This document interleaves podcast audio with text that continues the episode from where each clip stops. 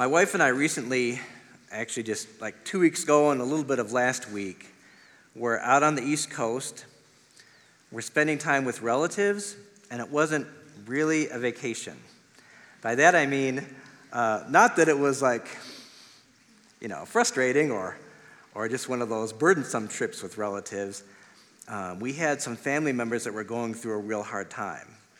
So this was us flying out to try to serve them. We hoped to offer some little pieces of advice here and there that they could find useful, but mostly just to be there, to be a presence in their lives when they're going through a real hard time. Now, we, we enjoy doing that, although it's not a real happy time. We want to do that. However, if you've been in that situation, and I'm sure you have, it can be a little straining after the first few days. So, after a few days of that, and especially a week, uh, even though we want to be there for family, we find ourselves looking forward to coming back home here to Albuquerque. So, home for us is both a place, a refuge, a house, but it's also just Carla and I, it's just each other. We found ourselves longing for just that time with that special person. So, for you, maybe that's a spouse, maybe it's a, one or two children. And whether it's vacation or it's that kind of a trip, I'm trusting you've got some of the same feelings that you're away, even if it's on vacation. And after a few days or a week, you find yourself thinking, I think I'm starting to be ready to go back home, both that place and that person. Well, we'll return to this question, but where is our home spiritually? And what is our relation to this earth around us? So that's part of what our task is this morning. The book of Ecclesiastes is out to teach us more than one thing, probably two, three, four things. If you remember the guy who wrote this we're going to call the preacher, and that's because he calls himself this in the very first verse of the book. So when we talk about the preacher, that's the author of this book. Here's one thing that we'll learn of these three or four that he's out to teach us. And we'll see it in today's passage. There is no surplus and there is no profit by the end of your life. Death levels everything. How's that for a depressing thought? No profit, no surplus. You don't get to pass anything on, even to inheritors down the road. Our author will despair in that too. Death levels everything, but here's the point of that look beyond what is under the sun. So we'll review in a minute what that phrase under the sun means.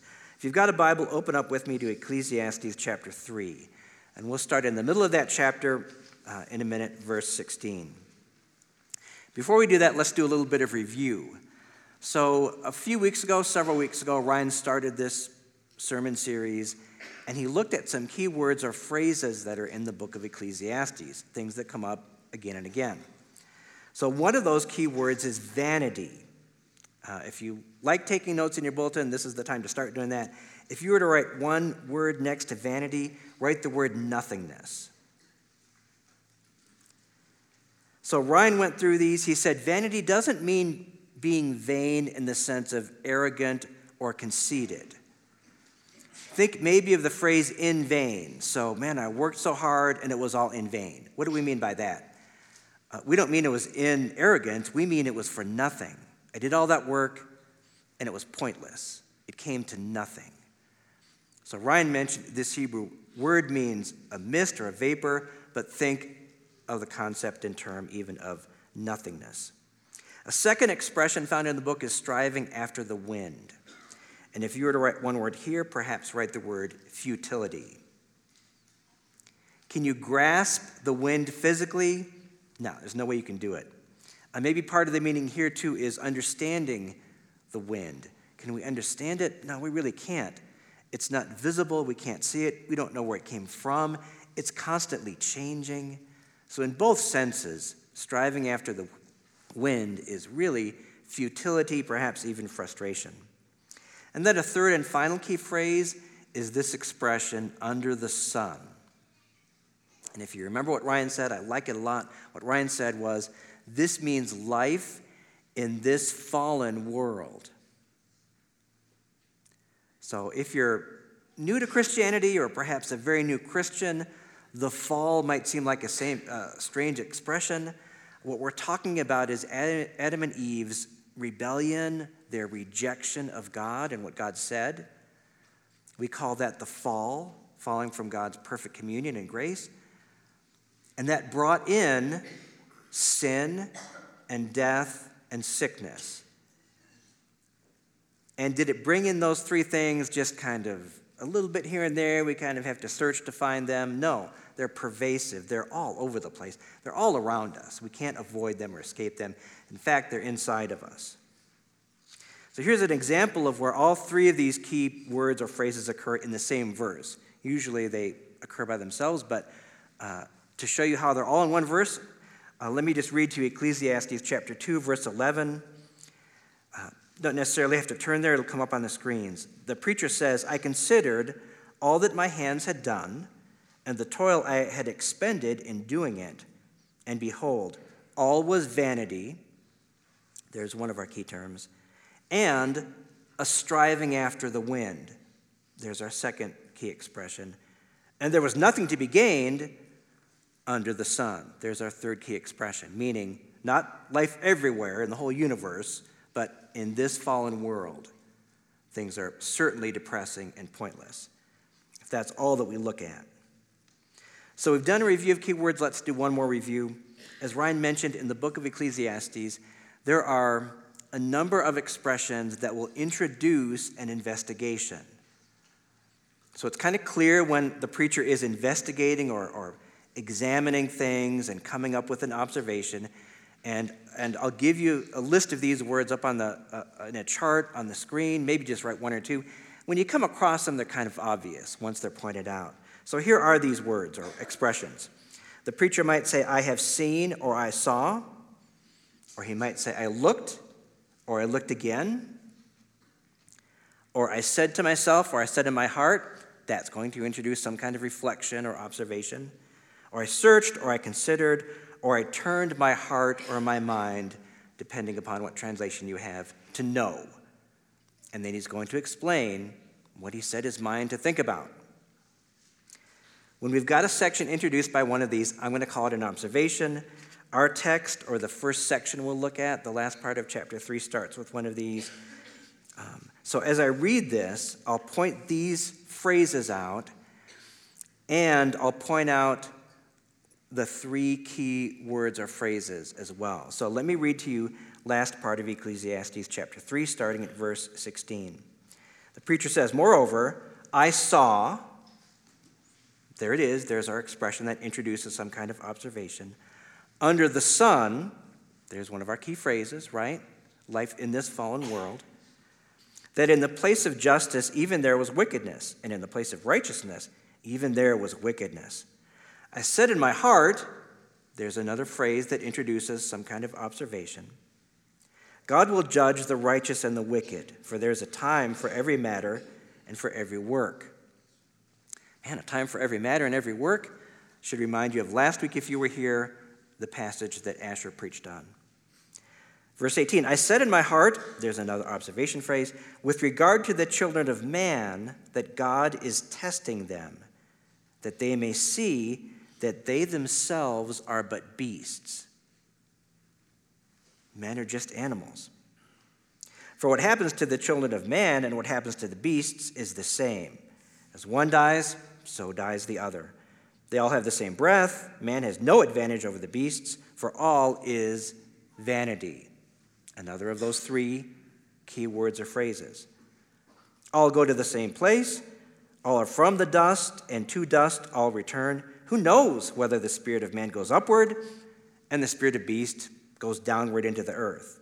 It's a rhetorical question. It's kind of like, we don't know what happens after death.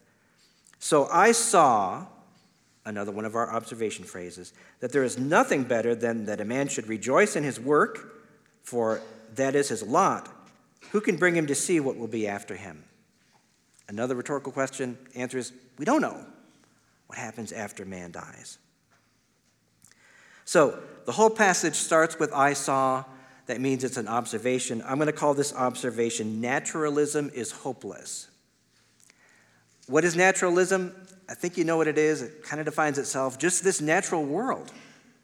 What is around us, what we see, and that there is nothing more, or at least nothing more that we can know. That seems to be the perspective of the preacher in these verses. Now, there is some biblical wisdom that the preacher gets right.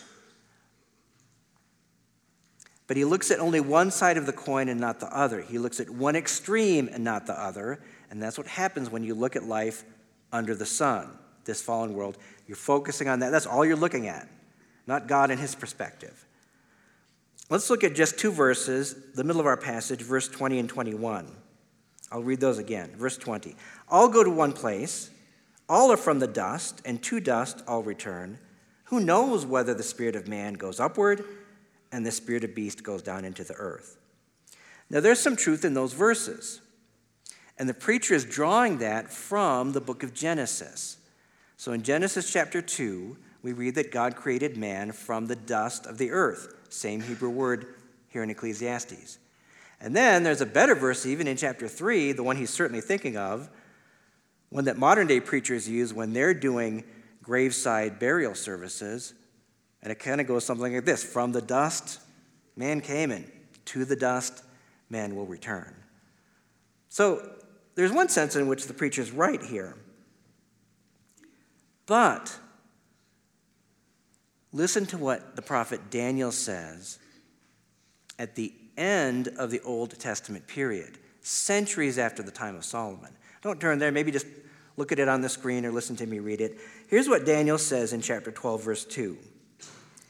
And many of those who sleep in the dust of the earth, same Hebrew term in Ecclesiastes, where did the preacher pull it from? Genesis 3. Here's what Daniel says Many of those who sleep in the dust of the earth shall awake, some to everlasting life, and some to shame and everlasting contempt. So Daniel says there is hope after life for those who worship the one and true God. In fact, this idea of coming up out of the dust or out of the earth or out of the grave is a symbol of resurrection. Isaiah will use it. Daniel used it of bodily resurrections. Isaiah will use it of the resurrection of a city, the symbolic rebirth of the city Jerusalem. So, again, maybe don't turn here, but just listen or look up on the screens. In Isaiah 52, we, we read this in the first verse or two. Isaiah says, Awake, awake and put on your strength, O Zion, put on your beautiful garments, O Jerusalem, the holy city. For there shall no more come into you the uncircumcised and the unclean Shake yourself from the dust, same word, and arise. And then be seated, perhaps on thrones, uh, but a symbol of rest and authority, O Jerusalem. Loose the bonds from your neck, O captive daughter of Zion. Man, great resurrection imagery there, although we're talking again not about bodily resurrection, but the rebirth, the resurrection of a city. Let's go back to Ecclesiastes chapter 3 and, and try to reconstruct what the preacher's thinking about here. Uh, so, was man taken from the dust, and does man have an affinity with the earth? Yes, of course. Um, did God create both human beings and animals? And do they have some similarities on some level? Well, yes, of course. But does that mean they're exactly the same? No, of course not. Again, the preacher is giving us just one side of the coin, one extreme. Because the other side, the other truth, is that God created men unique in a relationship with Him. In fact, we're made in God's image, something that is not said of the animals. So there is something radically different about human beings versus animals that is also taught in the book of Genesis. As human beings, we like to gravitate toward extremes. So again, here's the extreme the preacher presents. In life under the sun, we're no different than animals. After all, Genesis 3 says we're from the dust, we go back to the dust. It doesn't say anything about afterlife. God creates the animals as well. Maybe in this earth, all we can do, says the preacher, as he looks at life under the sun, is derive some little pleasure out of our work. And then it's done. And then the preacher says all is meaningless. And that all certainly shows us he's thinking in extremes. This, let me warn you, is one of the sources, not the only one, but one of the sources of depression and anxiety. Meaning what? Thinking in extremes. And your thought may even start with the biblical truth, but you're exaggerating it, you're twisting it a little bit, and you're forgetting about other parts of the Bible. So, in this extreme, the preacher says, Man, maybe we're just like the animals. But the book of Daniel says there is much more, there is meaning, there is a certainty to afterlife that God gives us. And the New Testament does this a hundred times more than the book of Daniel. In the New Testament, we read about the glorious picture of the new heavens and the new earth, about life for us as the people of God, a community bought with the blood of Christ, who live with him and worship him forever. So, one of the teachings of the book of Ecclesiastes is certainly this long for, I love what C.S. Lewis called it, the heavenly country. Long for the heavenly country. And know that your home is not this earth. So, all right, we're ready for the next section. We've got to move along. Uh, look at chapter 4 of Ecclesiastes. And once again, you're going to see some terms of observation, and you'll see the passage start with one of these terms for observation. In fact, you'll see those terms like I saw several times, but this doesn't mean several observations. It's all the same one because it all has to do with work. So as I read, I'll try to accent the terms of observation, the I saw parts, but I'll also pause and do a little sidebar to point out uh, the expressions for work or the synonyms, the little pool of words that the preacher uses to talk about work. So let's dive into chapter 4. Again, I saw, there's our term of expression, all the oppressions. Now, you might not think of work, but if work is activity, it's labor, you're doing something. Uh, when one person oppresses another, that is work, certainly in the preacher's mind. So we're going to kind of circle that word, so to speak, as one of the words about work or activity in this passage. I saw all the oppressions that are done under the sun. Hey, there's one of our three words or terms, right? And behold, the tears of the oppressed, that they had no one to comfort them. On the side of the oppressors, there was power, but there was no one to comfort them, the oppressed. And I thought the dead who were already dead more fortunate than the living who are still alive. But better than both is he who has not yet been born and has not yet seen the evil deeds that are done. Here we've got some more work expressions deeds that people do under the sun. There's one of our expressions again. Verse 4 Then I saw, another observation expression, all the toil and all the skill in work both of those are work expressions toil or labor, and then skill and work. That they come from a man's envy of his neighbor. This also is vanity and a striving after the wind. His idea that everywhere I look, people do their work out of envy. Verse 5 The fool folds his hands and eats his own flesh folds his hands is the opposite of work. We'll talk about that in a minute. So that fits if we're circling, so to speak, words about work or labor. Folding hands, man, that's the opposite. That's no work.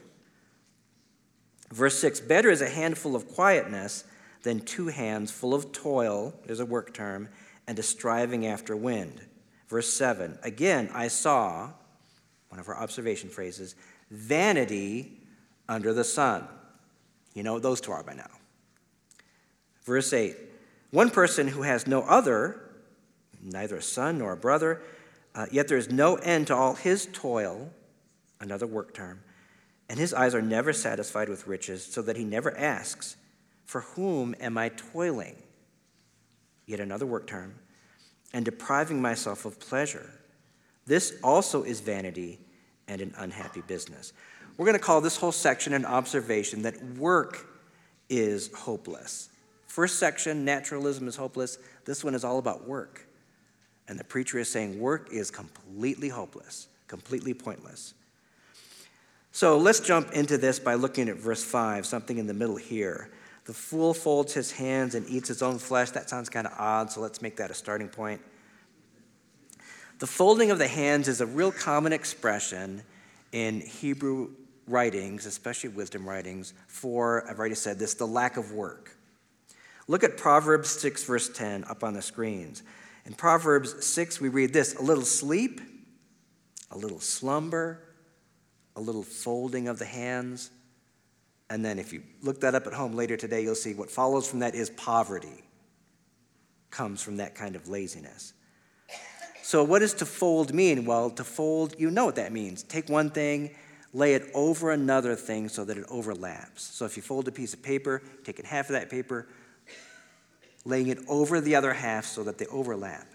So, in this verse in Proverbs 6, it, I think it means the fool is laying down and he's doing with his hands and arms this thing. He's wrapping a cloak or a blanket around him to keep warm. So they're folding, they're overlapping. Uh, but we also could think of somebody standing up, even in our culture and time and day. If somebody folds their hands, unless they're cold, that's a symbol of defiance, kind of, isn't it? Like, no, I'm not going to do what you want me to do. I'm going to stay here and not act. I'm going to be defiant and independent. So, being foolish in the Bible can mean several things. Here it focuses on the lack of working. So, let's go back to Ecclesiastes 4, verse 5. The fool folds his hands and he eats his own flesh. Well, what about the second half of that verse? What in the world does that mean? The second half is using exaggerated or emphatic language. If the fool will not work, he's not going to eat. Or to put it in extreme language, if he wants to eat, he'll have to cut off his own arm and grill the muscle or the flesh to eat, to be graphic and, you know, a little bit gross. We would word it this way the fool would have to eat his own flesh. Hebrew doesn't like those helping words, would have to, before the main verb eat. So Hebrew says, man, instead of four words, would have to eat, Hebrew just likes conciseness, directness, even bluntness. So that's why we just have, he eats his own flesh. Well, he doesn't do that literally, but the idea is that's what he'd have to do. So let's look at what the preacher says. The preacher says not working, well, that makes no sense at all because you'll starve. So, not working is vanity. But in the whole rest of the passage, he's saying that work is vanity and a striving after the wind, which is a way of saying everything in terms of the topic of work is meaningless. Let's go back and work through this section quickly. Chapter 4 starts with oppressions. Uh, we saw in, in verse 1 our key phrase, under the sun. So, in a fallen world, the preacher says it's easy to look around and see there's oppression everywhere. Everywhere look, there are people in power using and abusing people that are not in power. It kind of doesn't matter if it's direct or indirect to the preacher. Let me give you an example of where it's kind of hard to decide. Back in the 1990s, the, the mega shoe and sports apparel company Nike got into a lot of trouble in the media. And if you were alive then, like I was, you'll remember this uh, if you follow stories in the news here in this country. Um, they got in trouble because news reporters went overseas to their factories in places like Vietnam and Indonesia and later on in China.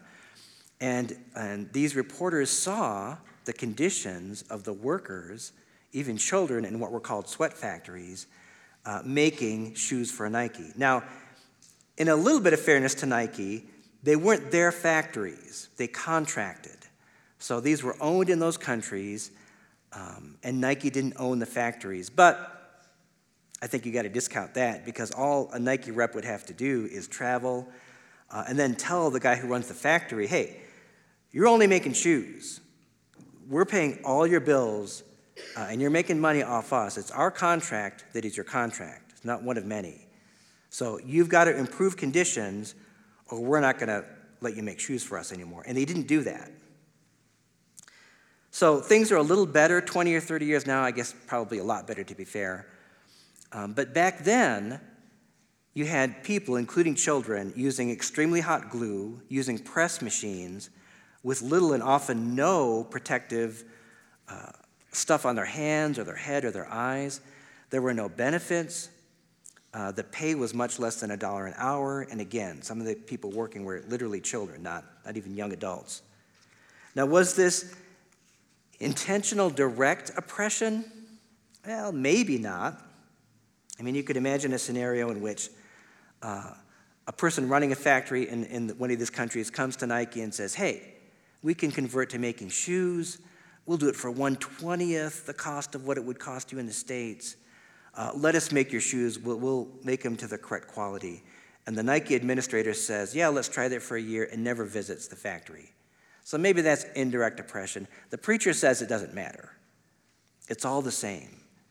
The guy at Nike is at fault for this, whether it's direct and intentional or indirect.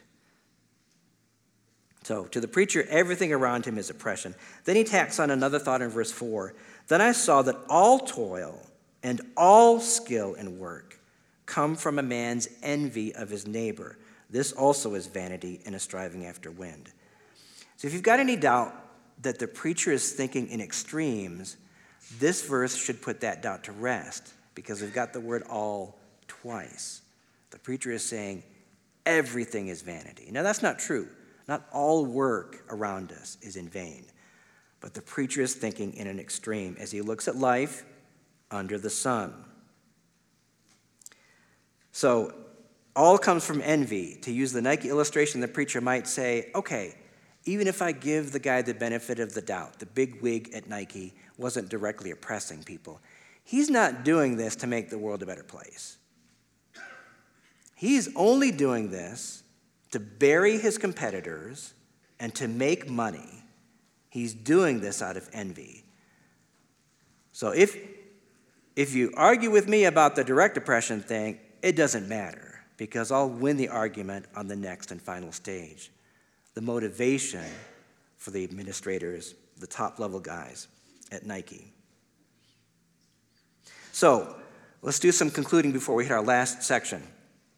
In the first section, the end of chapter 3, we saw that the preacher is thinking and talking and writing and teaching in extremes. He wants to take us along a certain thought process to show us, in part, how that's not good. Here, in chapter 4, in verse 5, he hits one extreme, the fool that folds his hands, and he says, Well, that's hopeless. If we want to escape work and the, the rat race of the market, uh, can I have that option of just not working? Well, no, I'll starve and cause my family to starve. And the rest of the chapter, or this section of chapter 4, is about the meaninglessness of work. Then in verse 7, he adds one more despair. He notes that those who amass riches, they have no assurance that after they die, they'll leave those riches as a legacy for some inheritor after them. So again, the preacher ends the section with the V word it's vanity, it's nothingness, it's meaningless. In our first section on naturalism, there were two antidotes for naturalism. Let me give those to you. One was realizing that you're drawn into an extreme. Realize that, that you're starting to think, you're starting to walk down that path of one extreme, which even might have some biblical basis to it, and you're ignoring other parts of the Bible. What's the antidote for that? Look at other parts of the Bible, like what Daniel says, or the New Testament what that says. In Solomon's day, they didn't have a full fledged, uh, fully developed theology of what happens at the resurrection.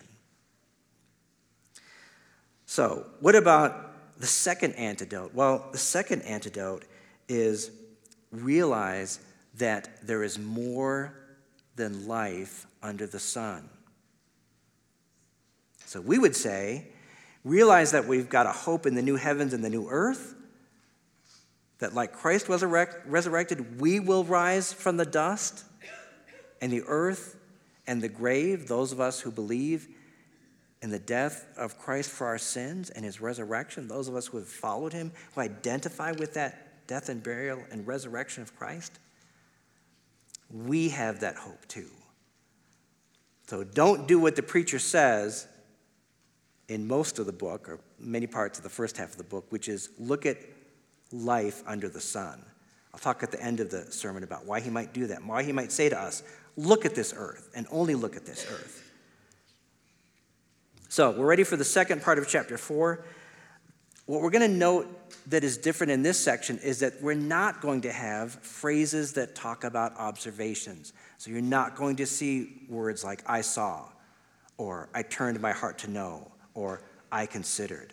In fact, this is going to sound a lot like the book of Proverbs. So, let's read uh, chapter 4. I'll read it for you starting at verse 9. Two are better than one Wow, that sounds like a proverb, doesn't it? It actually is. Two are better than one because they have a good reward for their toil. Ah, toil. There's a work term again.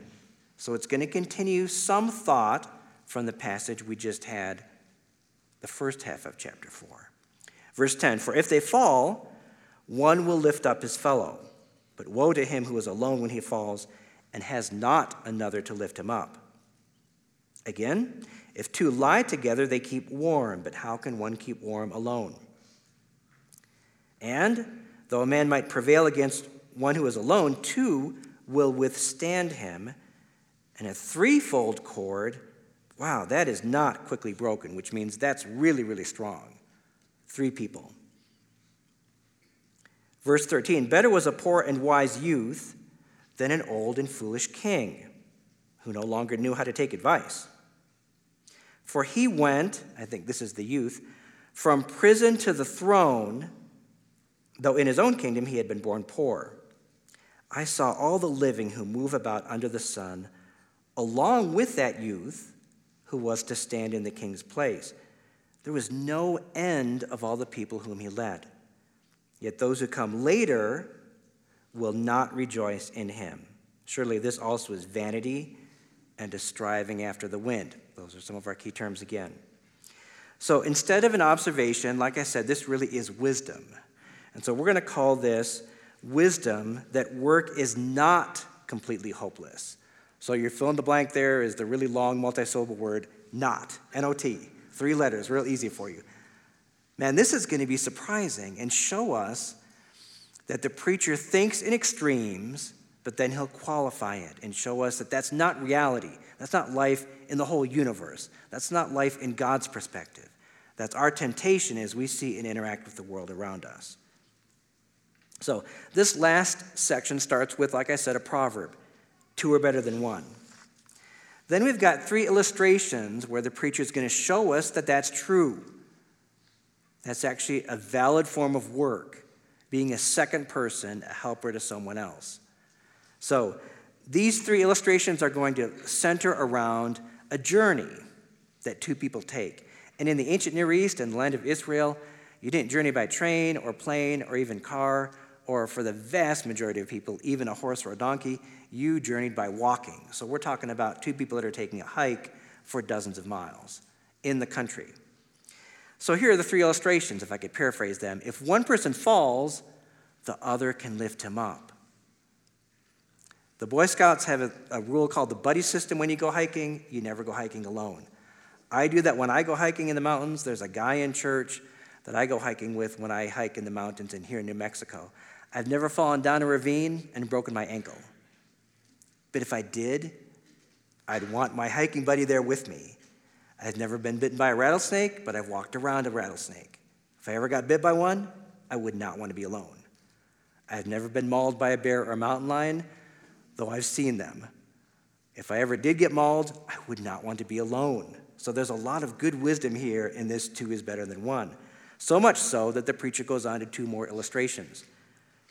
If the first one is about falling down, and by the way, it's probably about more than physically falling down. Many commentators think, and I think they're right, that this is not just hiking.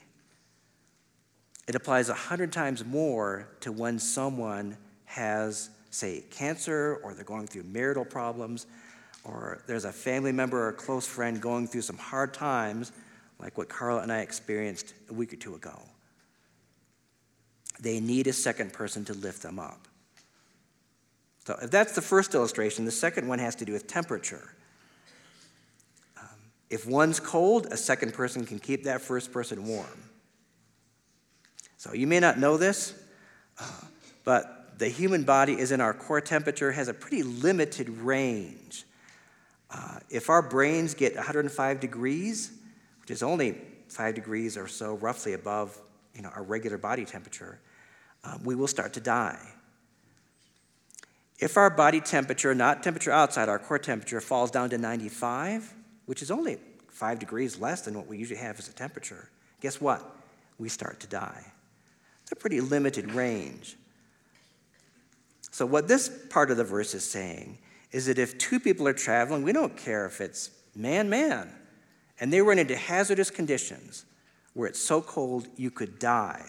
And keep in mind, in Solomon's day, they don't have down sleeping bags ready to negative 20 degrees Fahrenheit. They just got a cloak. And it's going to save your life. You're going to buddy up physically with somebody and sleep next to them and wrap those, whatever cloth you've got around both of you. Two are better than one and could save your life. The third illustration is two people walking on a journey, but then they're attacked. And if I could paraphrase this, basically it goes along these lines. If there's one person, one traveler that gets attacked, the attacker could easily prevail. And you could imagine why. The attacker is going to have a weapon. He plans this out. The traveler doesn't plan on being attacked usually. The attacker could have the element of surprise, come up and pretend he's a friend, and then three feet away pull out a knife. If you're traveling alone, there's a good chance when you get attacked, the attacker wins. But the verse says if there are two of you, there's a good chance you will prevail over the attacker. And if they're three, like a, a rope made of three strands, that's really strong. You stand an excellent chance then. So, this is a whole new direction for the preacher. And he's qualifying what he has said before. There is work that is worthwhile, and it's the kind of work where you help someone up who has fallen. That's good work, and it's not vanity. So that leaves us with only one story left, and it's kind of a hard story to understand, but I think this also teaches the value of work. Let's read that story one more time, starting at verse 13. Better was a poor and wise youth than an old and foolish king. The old and foolish king no longer knew how to take advice. For he went from prison to the throne, though in his own kingdom he had been born poor. I saw all the living who move about under the sun. So, again, Here's an observation made about the way things work in this world. Along with that youth who was to stand in the king's place. There was no end of all these people that followed the youth because he was so wise, he became king for being poor. Yet those who come later, so this is after the youth, his kingship passes, they will not rejoice in him, and surely that is vanity and a striving after wind. We've got two characters in this story. We'll call him the kid but this doesn't mean like a 10 year old. This is more like a young man, but a youth, and the king. And then we've got three pairs of character qualities that are pitted against each other. I'll try to show it to you on a chart here. So, first we've got young versus old. In that culture, young meant inexperienced. And old should mean experienced, respected, someone you'd come to for advice. That's the way it should work. Second pair of qualities is poor versus wealthy. Let's look at poor being first. The kid here isn't poor, he is really, really poor. And here's why I say that. We've got this term prison, don't we? It seems like that introduces yet another quality that he was a criminal, he committed a crime, but I don't think so. I think it's an example of his poverty, and here's why. In the ancient Near East, they did not use prisons to punish people for crimes. So, did they punish people for crimes? Oh, yeah, they did. But they did it a lot more graphically than we do. So they didn't believe in, you know, spending a million dollars per inmate over the course of his or her lifetime. Uh, they punished people by killing them. Or there's another option, and that is that you don't put them in a cell, again, that costs money, but you publicly shame them and take away rights for the rest of their lives, and everyone in the community knows it. So, whether you agree with either of those or not, doesn't matter. That's the way it happened in the ancient Near East. Prisons were used for a different purpose. We might call them debtors' prisons or labor camps or work camps. So, you got put in prison because you owed money or your father or a relative owed money, because they could put your family in prison too. And you would work for, let's say, a company like Nike, you'd work for a company, and that company, instead of paying you wages, would pay your creditor, the person you owed the money to. Uh, you could spend your whole life and still not pay that debt off, and always be in prison, meaning in a labor camp. So this youth was so poor, whether he incurred the debt or his father or brother, he was in prison. But I think we can read a little bit between the lines and see that he was wise, disciplined, a hard worker, and it didn't take him his whole life to pay that debt off. He got out of debtor's prison. In fact, he was so wise that he became king. Now, the other side of poverty is wealth. The king is already wealthy. What should you do with wealth in ancient Israel? Well, in ancient Israel, you use wealth to help others. And if you're rich and you don't have to work 70 hour work weeks, you use your open time to study the scriptures and grow in wisdom. Did the king do that? Certainly not the second, because we read he didn't care about taking advice anymore. So, this proverb says that it's possible to be young and poor, even somebody coming out of debtor's prison, and be wise. And it's possible to be old and wealthy and foolish. And clearly, there's worth in being young and poor but wise. And you can get wisdom regardless of your economic status or your age. Isn't that a great thing? You don't have to wait and achieve some status in society before you start learning wisdom. So, just like the preacher said in verse 9, two are better than one, and that meant helping others, uh, here the work that is good is growing in wisdom. Now, the preacher does end on a negative note, so look at the very last verse or two of chapter 4. Even though the youth was so disciplined in our story that he became king and had a lot of people who enjoyed his kingship, after the youth, now king, grows old and dies, the preacher says this What I see in the world around me is all the good that that king did, the next guy is going to be wicked. Or if not the next guy, two guys down the road. And they're going to undo everything that the good king did. Isn't this all meaningless and vanity? says the preacher. And we would say, yeah, from the perspective of life on this earth, it is. But the preacher also says, because we're trying to avoid being at that extreme, growing in wisdom and using it to teach others is worthwhile, does have value, does please the Lord. And this is what the youth did. So even though the preacher ends on a bad note, he still extols these two proverbs. Two are better than one, and it's better to be young and poor but wise than old and rich and foolish. So, what do we do with this kind of depressing view of the world? Remember what it is there's no surplus, there's no profit at the end of your life, death, death levels everything. We look beyond what is under the sun. If a preacher wants to create hope in what C.S. Lewis calls the heavenly country, he can do that in one of two ways. First, that preacher can paint a glorious picture of heaven. Does the preacher in Ecclesiastes do that? No, he does not.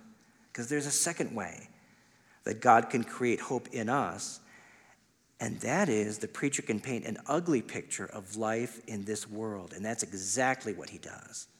And one of his purposes is to help us see how ugly the world is so that we will hope in the second coming of Christ and our own resurrection to be with him in our own life forever with the Son of God and that we will value the wisdom God gives us to use while we walk this earth.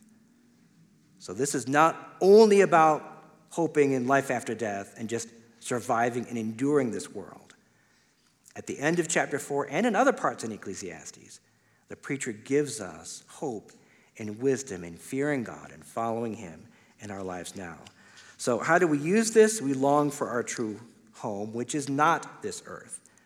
Let me close with a quote from Jonathan Edwards, written back in, in 1733, part of a sermon he preached then, but just as true today, and certainly biblical thoughts.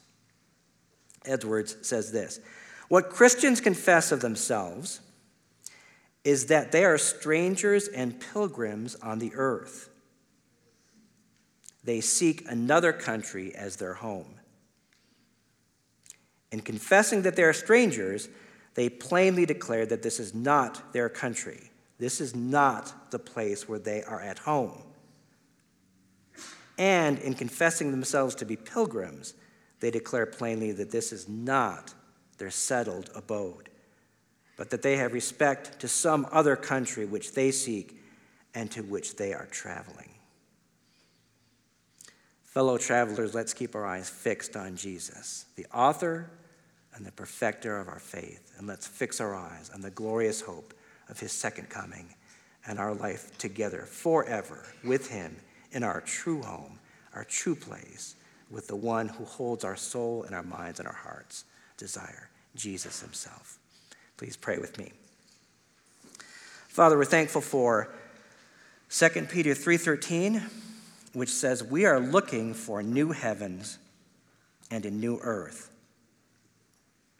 Help us to see what the preacher wants us to see, which is the meaninglessness of life under the sun, the ugliness, even, of what happens so often in the workplace. But help us see meaning beyond what is under the sun. Help us to see meaning in a life lived forever with Christ after death. And help us see not just that, but help us to see meaning and purpose in what your Holy Spirit does now in the middle of this ugly and dark and evil world. As you, Lord, work in and through your church and your people. And as you're doing now, this hour, even in songs and through these scriptures, we thank you for that work, that wisdom of God, that name and person and work of Jesus, and what is happening not only after our death as believers, but now as you work in our lives on this earth. Thank you for the hope that you give us, even through such depressing verses in the book of Ecclesiastes. Thank you for the hope of the name of Jesus.